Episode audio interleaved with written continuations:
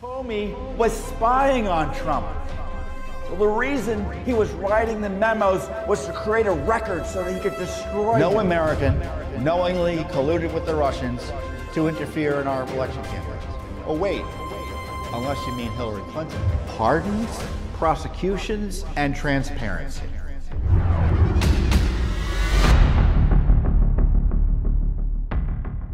You're listening to Tom Fitton's weekly update here on JW TalkNet. Hey everyone, Judicial Watch President Tom Fitton here with our weekly update here on social media. Thanks for joining us this week.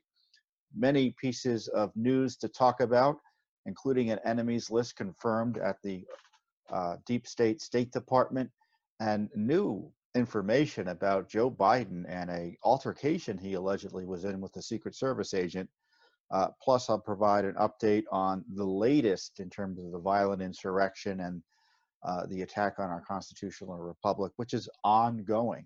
So I guess I will start off with that. You may recall last week I talked about uh, my visit to the White House. My wife and I were over there watching the uh, uh, uh, the president's acceptance speech of the Republican Party nomination I wasn't there for Judicial Watch, I was there in my personal capacity. But the Judicial Watch side of this is the my witnessing the violent leftists surrounding the White House after the event was over. So you had guests of the President of the United States having to walk out into the street just outside the White House complex into mobs of violent leftists. Many of uh, the president's guests were harassed. Famously, uh, Rand Paul, the senator from Kentucky, was harassed. He could have been killed, but for the intervention of DC police that just happened to be there. Uh, but the rest of us were left to our own devices. And now, um, you know, they stayed away from from me, uh, but they harassed Dan Bongino. So it's not like they're intimidated by anybody. They harassed him. Of course, they didn't lay hand on Dan, but they followed him for nearly a mile uh, making terroristic threats against him and his wife. Police nowhere to be found. And uh, on top of that, I was concerned that just the security generally was awful, not just the DC police, which you know has uh, often been uh, AWOL because of the politicians running DC. Uh, the Secret Service uh, seemed to uh, be uh, overwhelmed in some respects, sending people out of the White House complex into um, uh, into this mob. And on top of that, it looked to me like the complex could have been overrun if uh, the leftists had decided to run in there. And I don't mean literally overrun, but I didn't think the complex was even secure. And indeed, if there's political violence within two or three blocks of the White House, I don't think the complex is secure generally. So, uh, you know, the DC police, as I said last week, uh, th- we can't trust the left wing politicians running the DC police to be there in the event of this insurrectionist violence because that's what it is. You may recall a few months ago when they were outside the White House trying to take over the White House, the president reportedly was moved into the bunker. That's how bad it got. So, uh, other than the president intervening by bringing in a National Guard and other federal authorities, who knows? They could have lost the city. I mean, you think our republic is safe? It is not safe. If politicians are not going to confront and stop the communist insurrectionists that are trying to disrupt our and overthrow our republic. And and the violence is deadly. The violence is real. We had this uh, Antifa, uh, Antifa. I don't know how it's pronounced, but it's they're communists. Uh, involved in a shooting out in uh, Portland, just got up and shot a man. And uh, the the U.S. Marshal Service led a uh, a, a, uh, a, group of officers to go and get the alleged shooter. And evidently, it's just happening now, or just happened a few hours ago. There was a firefight. I shouldn't say a few hours ago. It happened last night. And uh, thankfully, there were no law enforcement personnel harmed. But this Antifa communist violent, by the way. He has a violent record. He'd been arrested several times, but let out nevertheless. He was killed.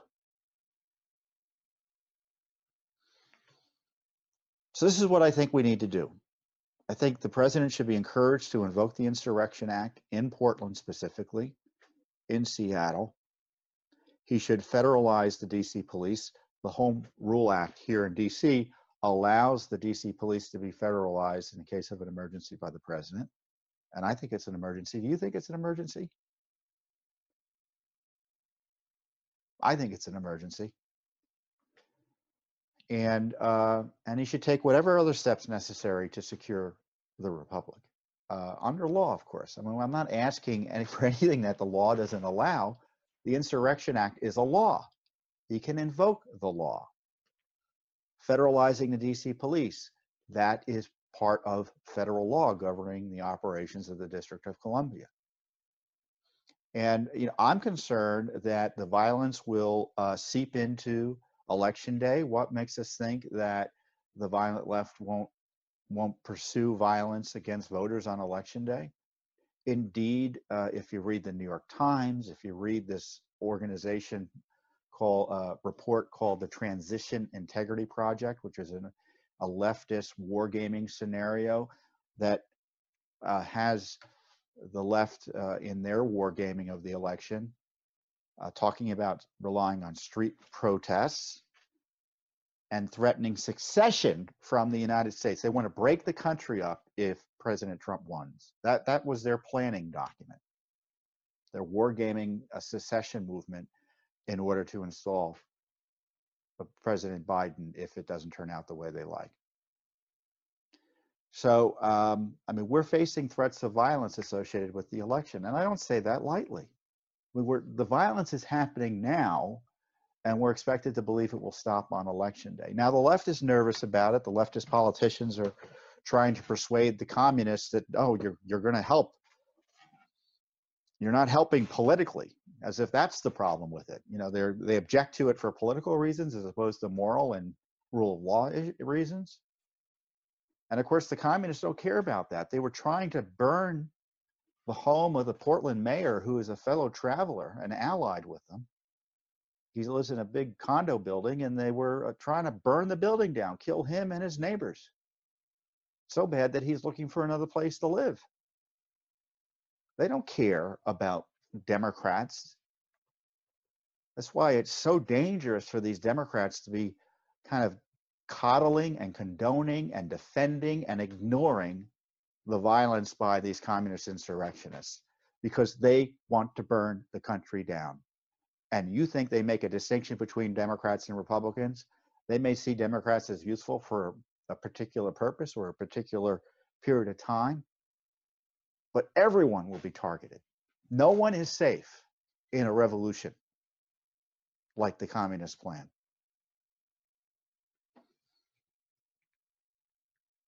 so I don't know what the politics of the president doing this would be. But look, you know, the governors, they're on the front lines. If they're not going to defend the rule of law in the republic, the president has to step in. He has to. I mean, I, I don't say again this lightly, but the president and the governors, the governors are on the front lines. The governors don't want to do it. The president could be all that stands between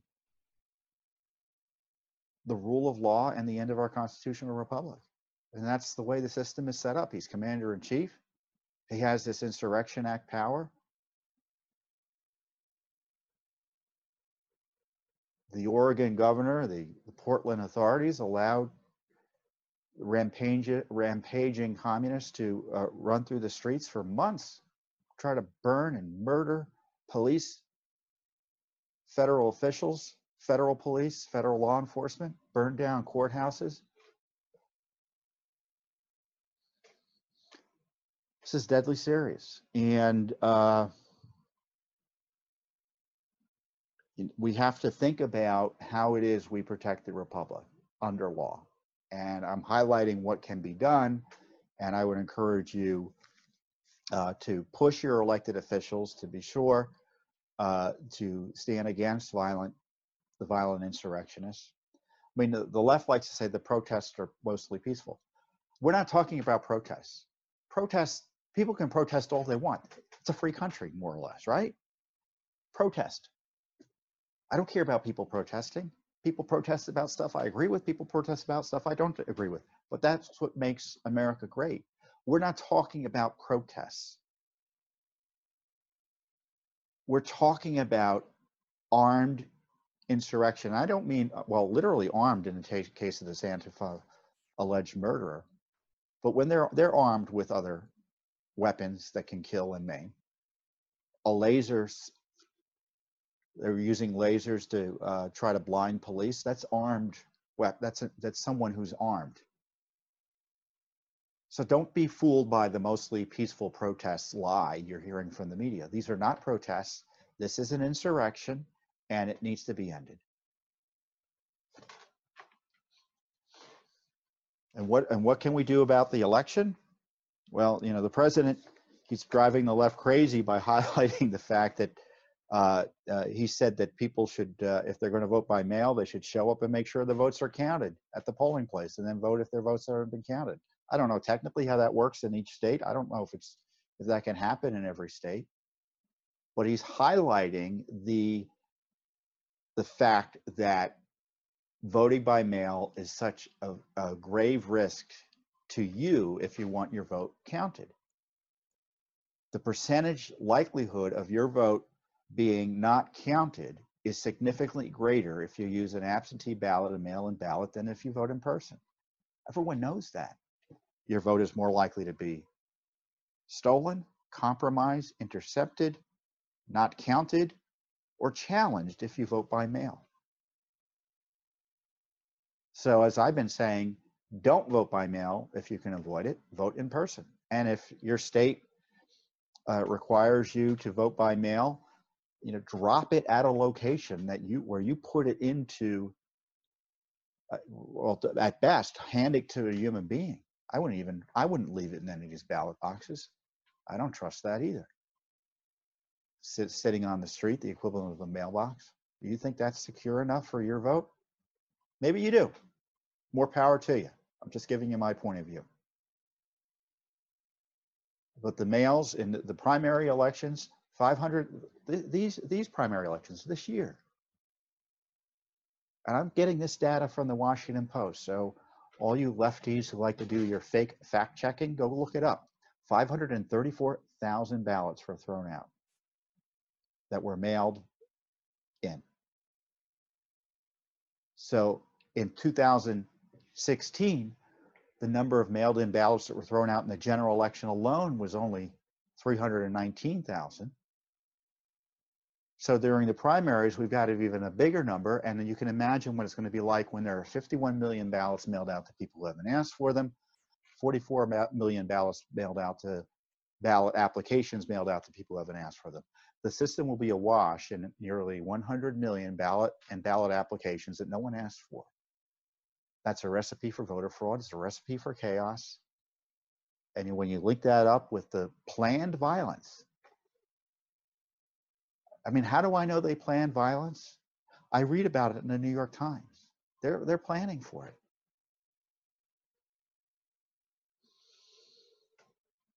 And so when you hear talk about litigation, litigation is only one part of the left strategy. For them, your vote doesn't matter. They have a result and they're going to get to it no matter what. You may have seen a report about some Bloomberg associated group uh, talked about the red mirage. And the red mirage is that Trump wins on election day, and days later, after they quote count the mail in ballots, he loses. When they're kind of telling us how an election could be changed through this unreliable mail in ballot program. And so, sure enough, now, uh, like in 2016, and like ever since then, any criticism of mail-in ballots, any criticism of anything the left wants to do this year is part of Russia propaganda. Oh yeah, didn't you know that? You're a Russian stooge. If you question mail-in ballots, you're a Russian stooge if you raise questions about Joe Biden. I'm not saying vote for or against them. That's not that's not what we do here at Judicial Watch. It's, we're we're prohibited from doing it actually. But I see the dishonest left misusing the powers of government and uh, misleading people through the media to suggest that uh, any questions about their political politically favored candidates are the result of Russia disinformation. But the coup has not stopped, folks. The coup has not stopped. So, what do you do about elections? Well, vote in person if you can. Encourage others to vote in person. Educate yourself about the rules of your state, about how you're able to vote in person. Make sure you're registered to vote. If you've moved recently, make sure your name is off the rolls in the place that you've moved from. Again, all of this is available online. It can tell you how to both make sure you're registered to vote and how to communicate with uh, your prior state if you've moved recently, or even from um, if you've moved within a state. If you've moved across the state, you could be registered twice. It's not impossible. So you just make sure that your name isn't still floating around out there. Um, and secondly, you can become a poll watcher by working for the candidate of your choice or with the political party of your choice or interest group of your choice. It depends on the law of your state. Your states all have individual laws related to how poll watchers can um, participate in the process. And then, of course, you can actually work as a poll worker where you're hired by local election officials uh, to uh, help run the polls and count ballots and do the sorts of things that I'm talking about. And uh, that is something you should think about doing as well if you're able. Uh, a, it, it, helps secure the election for not only this election, but once you're credentialed like that, you get used to doing it, you can do it for other elections as well. We need good people to run the elections. And they don't ask about your politics. You know, you're expected that you'll operate in good faith. So uh, poll workers, you know, that's it's um, it's something available to all Americans to work the polls. And of course, the left organizes their people to go work the polls, and it doesn't mean they're necessarily cheating, right? But certainly, uh, if you're concerned about these issues, there's an opportunity for you to play a direct role in our election process by working the polls. So you can, uh, right now, uh, go to the EAC website, eac.gov, type in how to become a poll worker, all sorts of stuff will pop up or you just type it in generally on the internet and you can find how to become how to find out how to become a poll worker in your state but you got to do it relatively soon i don't know this for a fact but i suspect they they need to have the bodies in place uh, sooner rather than later so the sooner you get it done the better the other thing you should do in terms of voter fraud uh, is uh, find out from your local u.s attorney and there's a u.s attorney usually kind of like uh, for for your area and at the federal level. Find out who that U.S. attorney is, call the office, find out who the person that they have tasked with, who, who is it they've designated to handle voter fraud concerns. So that if there are issues raised, that you can talk to that person or you can tell others to talk to that person. Maybe there's a hotline. Is there a hotline for voter fraud? Find out what it is. And if one isn't there, ask why isn't there one been one set up. The same goes for local district attorneys. What are they doing to monitor the polls? There are two things they need to do. Uh, and this is this is what law and order, this is what the rule of law should be. Make sure no one's vote is being interfered with, making sure the polls are secure, right? And secondly, making sure that there's no fraud. And if there's fraud, who is it you call to report concerns about it? So find that out from your local law enforcement authorities, your local district attorney and their local U.S. attorney.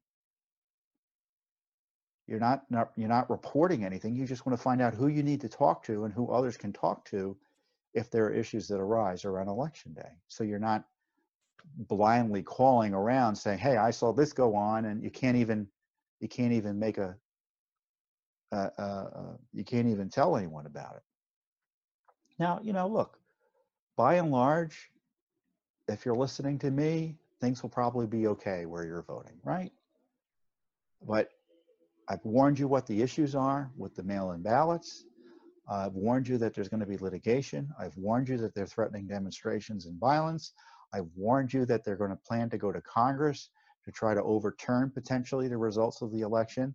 I've warned you that on January 20th, if things are still stalled and no one has, there's been no president chosen under the Electoral College or certified by Congress, the President of the United States, the acting president, will be Speaker of the House at that time, Nancy Pelosi maskless Nancy Pelosi. So these are all the things I'm, I'm not trying to worry you, but I'm highlighting the issues that I think are, you know, in a regular election year, we probably not never really worry about it. But I don't think this is a regular election year. And uh, of course, you know, who knows? Maybe on election day, Trump wins by a large margin or Biden wins by a large margin, and there's really no credible way that fraud could have been involved in the margins, more or less. But, you know, that's not, that's uh, a possibility on either side. My view is more li- likely it will be closer than that. And so the issues of fraud and when the ballots are counted and who's counting them and all that, that's going to be major. And this is where the left sees an opportunity to pressure officials through protests and violence. They're planning it. And of course, Judicial Watch is directly in court now, trying to clean up the rolls in North Carolina and Pennsylvania. We've educated you, obviously, about what you can do here. And uh, we're, we've uh, already sued in California successfully, at least to curtail in part the crazy scheme there that would have resulted in ballots being mailed to people that were almost certainly to have moved away or died. I mean, that was their plan until Judicial Watch sued to stop it.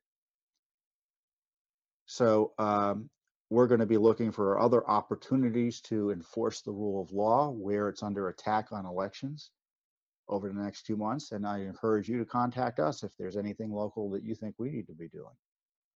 Go to our website. You can find out how to contact us there. But you know, we're we're on it, folks. We are on it, and I encourage you to be on it as well, because, as I say, the republic's at stake, and I think our elections are at risk this year.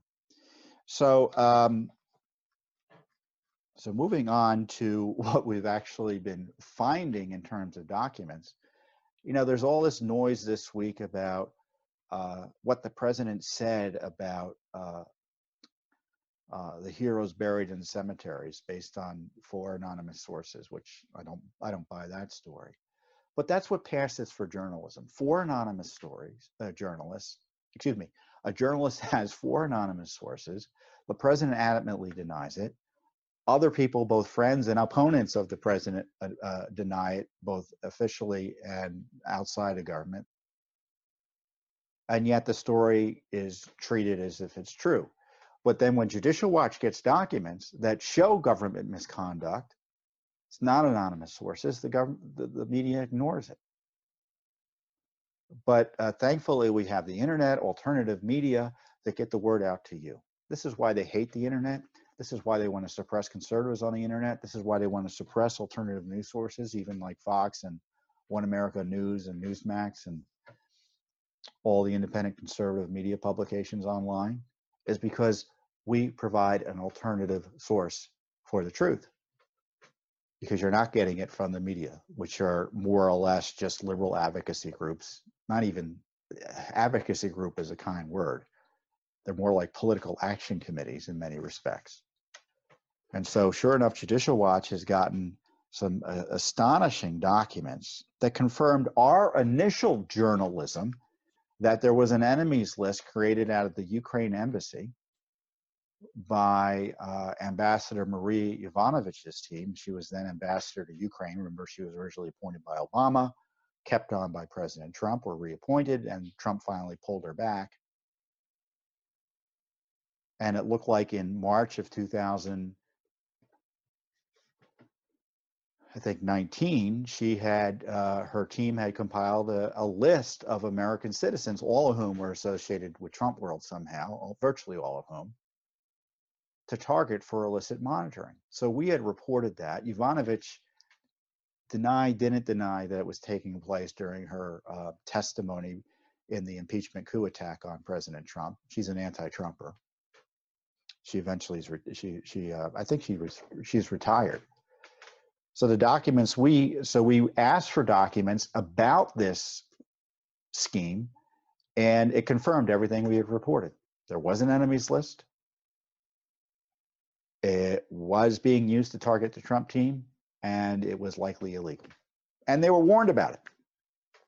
This is a headline. Judicial Watch State Department records show U.S. Embassy in Ukraine monitored Sean Hannity, Laura Ingraham, Donald Trump Jr., Rudy Giuliani, journalists, and other U.S. citizens in potential violation of federal law. So we got about 375 pages of documents. I wish I could print them out and show them to you, but I'm obviously not at the office. showing that the Ukrainian embassy under, again, then Ambassador Marie Yovanovitch was monitoring the social media accounts, specifically Twitter, it looks like, of these innocent Americans. Now we wonder, what does the law have to do with that? What, why can't they do that? Well, you know, there's nothing in law that prevents a government official from looking at your Twitter account, just looking at it, right? But if they want to start compiling reports about the content of that account and sharing it in an official capacity with others in the government, that's kind of like creating a file on you, right? And that type of activity is severely constricted or restricted by a federal law, among other laws, called the Privacy Act. It protects your privacy. It means the government can't create files on you improperly. That's exactly what was going on in the Ukraine embassy as they were desperately trying to keep Ambassador Yovanovitch in her job, as they were trying to suppress questions about Ukraine's efforts with Obama to subvert the election in 2016 and subvert questions about what uh, the Soros connected group was doing there in Ukraine, also involved in the elections, and to suppress questions about, of course, Joe Biden and Burisma and that entire mess. And so what they did was use government employees to track Americans and what they were saying about the topics I just raised. And who are the people they were tracking? Laura Ingraham, Sean Hannity, Rudy Giuliani. So you had Rudy Giuliani, the president's lawyer, being improperly tracked by the government. Dan Bongino, uh, you know Dan, Sebastian Gorka, John Solomon, Jack uh, Posobiec. Uh, Jack works for OANN. Ryan Saavedra, uh, who's a reporter. I think he's with the Daily Wire. Sarah Carter, who you know from Fox. The president's son, the president's son, Donald Trump Jr., Michael McFaul, who was actually an Obama appointed, used to be a Russia ambassador, I think. So he's kind of the um, the outlier there, but he is on the list. Lou Dobbs, you all know the great Lou Dobbs, and Pamela, Pamela Geller, who's a, a conservative activist out of New York on on international issues and anti-Semitism and battling um, radical Islam the search terms that were monitored by State Department officials on the social media included Yovanovitch, Ukraine ambassador, Ukraine ambassador, Ukrainian ambassador, Ukraine Soros. It's interesting how Soros's name keeps on popping up in these scandals. Clinton campaign, campaign, Clinton, and Biden Burisma. And the emails also show that Yovanovitch, Yovanovitch, excuse me, was aware of this monitoring.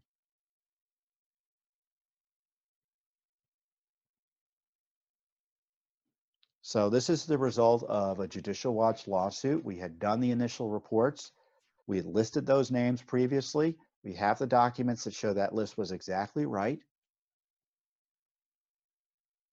And that the search terms were even more political than we thought. You know, when we first reported it, we had a source tell us this is not an obscure rule. I mean, the Privacy Act and that law and the other laws like that.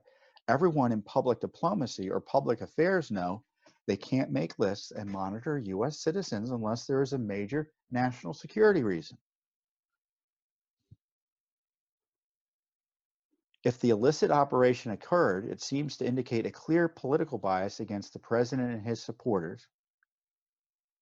Yovanovitch, as we reported, a career diplomat who also led American embassies in Kyrgyzstan and Armenia, Kyrgyzstan, excuse me, and Armenia, Armenia, was appointed ambassador to Ukraine by Obama in 2016. So she was there during the election season. She was recalled by the State Department in May of last year and um, now she's no longer a State Department official. This is what the email says. Monitor, this is the subject of the email, monitoring developing U.S. social media narratives on Ukraine.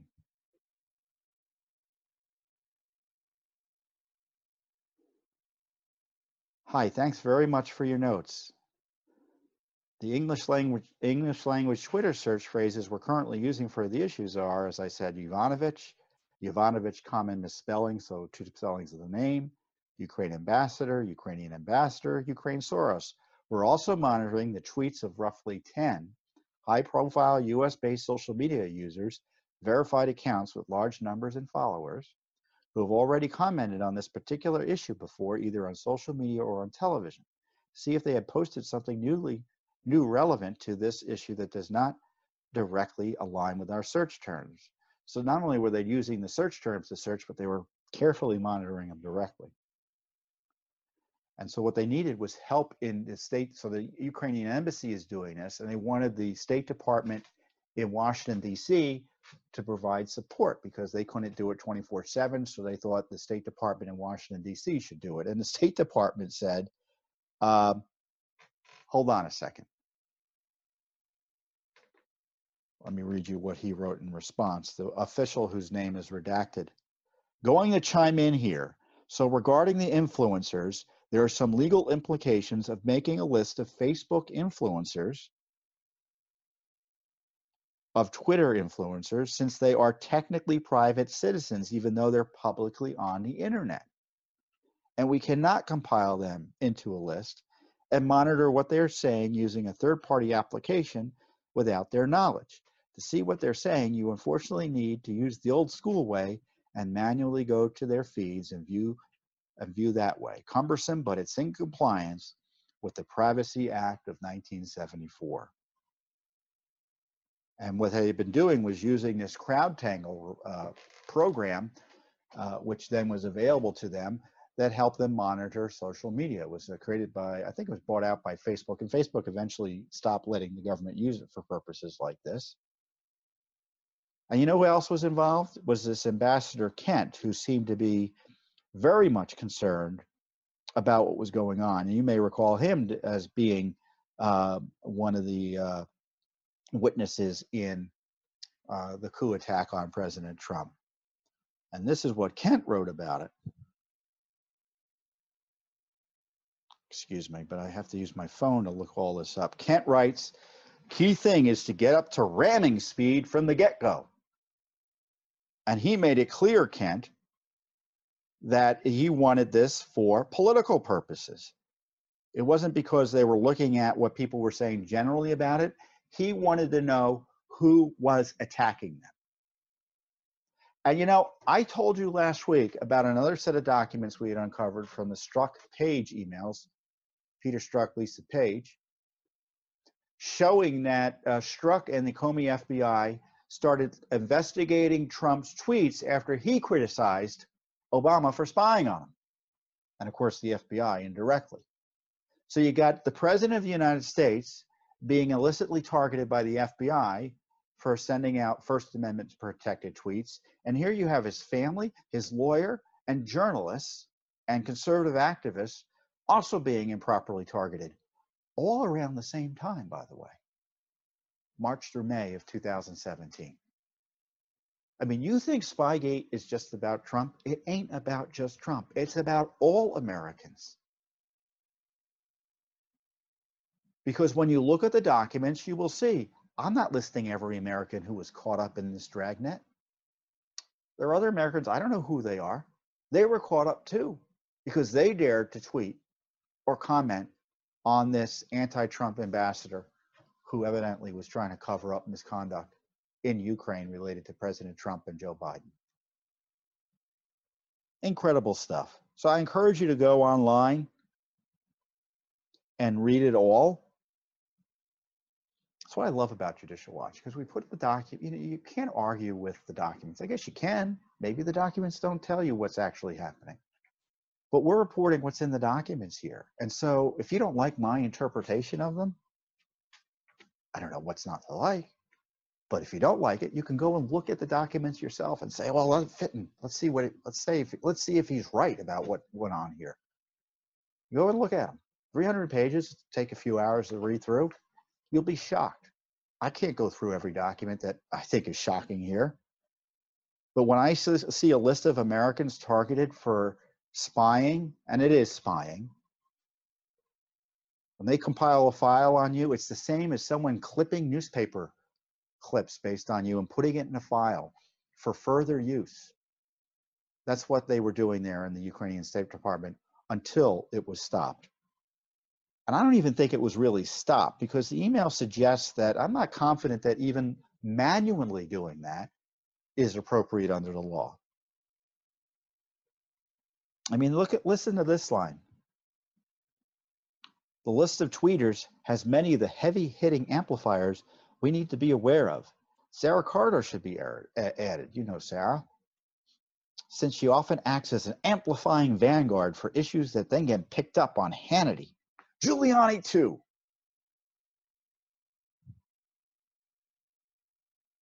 Unbelievable stuff. And what is the media doing with this? Nothing. Nothing. Is DOJ investigating this? I doubt it. Privacy Act, it's a crime to violate the Privacy Act. There's enough here to investigate not only the testimony of those involved. Again, I don't know if they testified truthfully or not. I haven't analyzed it closely, but I hope the Justice Department's analyzing it. And what about the violations of the Privacy Act? This is another example of Judicial Watch doing the heavy lifting where the Justice Department refuses to do it. Congress refuses to do it. They have, they, I guarantee you they had this information, but they haven't released it.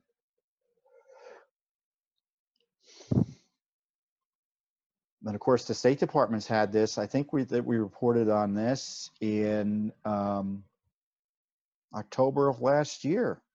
Maybe it was October of last year.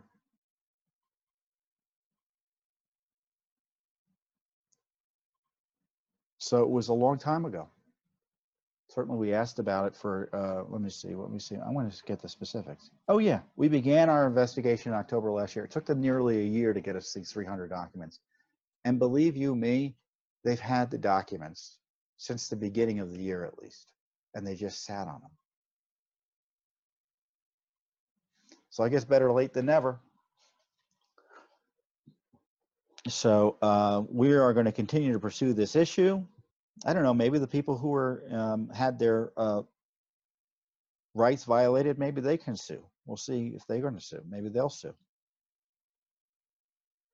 So we're not done with Ambassador Yovanovitch because uh, she allegedly gave a do not prosecute list to the Ukrainians. And of course, the do not prosecute were people tied uh, to um, uh, the anti-Trump, pro-Biden efforts and there's controversy about whether that happened or not. So we're suing for that. Of course, State Department's been stonewalling the release of that information as well. So this is what I think the president should do generally. He should declare a transparency emergency and order the agencies to release all records about all the Obama scandals that we're talking about. Everything. Don't wait for Durham. Durham's, it's already too late for Durham. I told you that last week. It's already too late. I don't know what he's going to do. I mean, you can see the judges of the courts are going to continue to harass General Flynn. Just so you know, we're, we haven't given up on the Clinton matter. Even though the Justice Department's been fighting us on it, trying to shut it down. Adam Schiff we haven't given up on Adam Schiff either. You may recall that there was a, an a, a adverse court ruling where we were trying to get information about his t- secretly subpoenaing and then publishing the phone records of Americans. An absolute violation of the rule of law, in my view, and the civil rights of those Americans, including the president's lawyer, Rudy Giuliani. Journalist John Solomon was targeted here. Devin Nunes was targeted by Schiff. So we've filed an appeal there or filed a notice of appeal. So we're going to keep on pushing. And, uh, and, and, you know, and the rule of law continues to be kind of throttled by uh, these leftists in the courts. So I told you that Judge Sullivan, um, uh, well, I didn't tell you this. So the full appellate panel, the en banc panel, uh, gave Judge Sullivan another bite of the apple to continue his judicial harassment of President, excuse me, of General Flynn. I think the president should pardon General Flynn. Judge Sullivan's going to try to drag this out in a way as to make it impossible for Flynn to get out of it. he should just pardon him. And it's not about General Flynn. Of course, it is about General Flynn, but it's also about attacking the presidency by uh, unlawfully removing through criminal activity the president's national security advisor, Flynn, making it harder for him to conduct his job as president. That's why he should be pardoned. I mean, even the judges, they were saying, well, how come we're letting, there was a fight within, I encourage you to go read that decision, it's the political decision, allowing Judge Sullivan to continue to harass General Flynn. You know what they were fighting about? Why is it we're letting Hillary Clinton off the hook, but keeping General Flynn on the hook? I mean, Hillary Clinton, you know, she, her her misconduct and the desire to cover it up corrupted the Justice Department even further, corrupted the FBI, and you can see here in the courts, it's even disrupted the fair administration of justice. The politics surrounding keeping Hillary Clinton um, safe from full accountability uh, results in all sorts of misconduct in all areas of government. And I think the way the courts have handled her discovery or our question or quest to uh, question her has been terrible and it undermines the fair administration of justice and we're seeing that again with general flynn. I mean they tell us a week ahead of time a few weeks before they rule well you know hillary clinton gets this radical protection from having to be questioned under oath. And judge flynn uh, general flynn is facing unprecedented harassment from a court but he gets no protection that doesn't tell you about the politics of judges and the partisan corrupt nature of what has happening here too often. Because some of these judges sometimes rule the right way. I mean sometimes they let the law run run its course. In this case though i think it's all politics. It's, and it's just awful to see. So uh, what else is happening? Oh something about joe biden you're going to want to hear about. So there was this story in the Gateway Pundit, which is a, um, a, one of these alternative blogs that the media hates, and the story quoted someone as saying the following: "The Gateway publish uh, Gateway Pundit uh, published a uh, republished a 2017 report alleging that an unidentified Secret Service agent was suspended for a week in 2009 for quote shoving Biden, Joe Biden, after he cupped his girlfriend's breast while the couple was taking a photo with him. The situation got so heated that others had to step in to prevent the agent from hitting then the then vice president, according to the report. Well, isn't that interesting? That report obviously is interesting. I don't know if it was true or not. We didn't know if it was true. One of the ways we figure out if it's true is to use the law called the Freedom of Information Act to get documents about the incident and presumably the Secret Service would have documents. So we asked quite specifically, we were we didn't give them any out here. We said we want all records related to a reported incident in 2009 in which the United States Secret Service agent reportedly was involved in an altercation with or attempted to strike then Vice President Joe Biden during a photo opportunity. The records sought shall include but not be limited to witness statements, the agent statement, victim statement, alleged perpetrator statement, incident reports, investigative reports, communications among USS personnel regarding the incident, and disciplinary records related to the incident for the agent in question. And what was the response we got from the agency? The Secret Service appeared to confirm that something had happened. Secret Service appeared to confirm specifically that a file on the alleged incident existed at some point, asserting there are no responsive records or documents pertaining to your requests in our files because the above mentioned files have been destroyed due to retention standards. Secret Service added that no additional information is available. It did not deny the incident had occurred. And of course, in our lawsuit, Judicial Watch, we just filed the lawsuit, plans to test the assertion that it destroyed all the records about the incident. So what's really odd about this case is we had no idea whether the story was true or not until the Secret Service itself suggested it destroyed records about the incident. And look, this is we didn't misread the document. they made it, and in fact, we appealed, saying, "What's going on here? You saying you destroyed records about this?" And and they ignored it. So we filed the lawsuit. Now I don't know if it's. I mean, they're suggesting something had happened because they seem to suggest that there are records on it. So we'll see what happens. But isn't this a curious case? You know, I've been doing this for. I've been at Judicial Watch for 22 years now, and um, this is pretty unusual. That you know we we we see this report. Is it true or not? Who knows? So we do our Freedom of Information Act request, and then boom, the agency says, "Oh, uh, yeah, we don't have any records because we destroyed records about the incident." Whoa, well, that just that's a, kind of a back a, a, a, interesting way to confirm that the incident certainly took place. Now, what is the Just Secret Service going to do in response to our lawsuit? I don't know. Are they going to come back and say that they misspoke and that they really meant to say that there were no records because nothing happened? I don't know. But you know, this this fits a pattern with Joe Biden in the sense that you have these other allegations against him. So wouldn't it be surprising if some type of incident had taken place? We have this issue with Tara Reade. I don't know if she um, is is uh, accurate in her recollection of a sexual assault. And of course, we have a separate lawsuit against the University of Delaware over his secret Senate records. Judicial Watch and the Daily Caller News Foundation, we want Biden's secret Senate records. It's not even about the sexual harassment issue. It's, uh, I guess, in part, there could be documents there about it. It's also, uh, is um, are we going to have the full record that is technically ought to be available to the American people as a man is running for the presidency?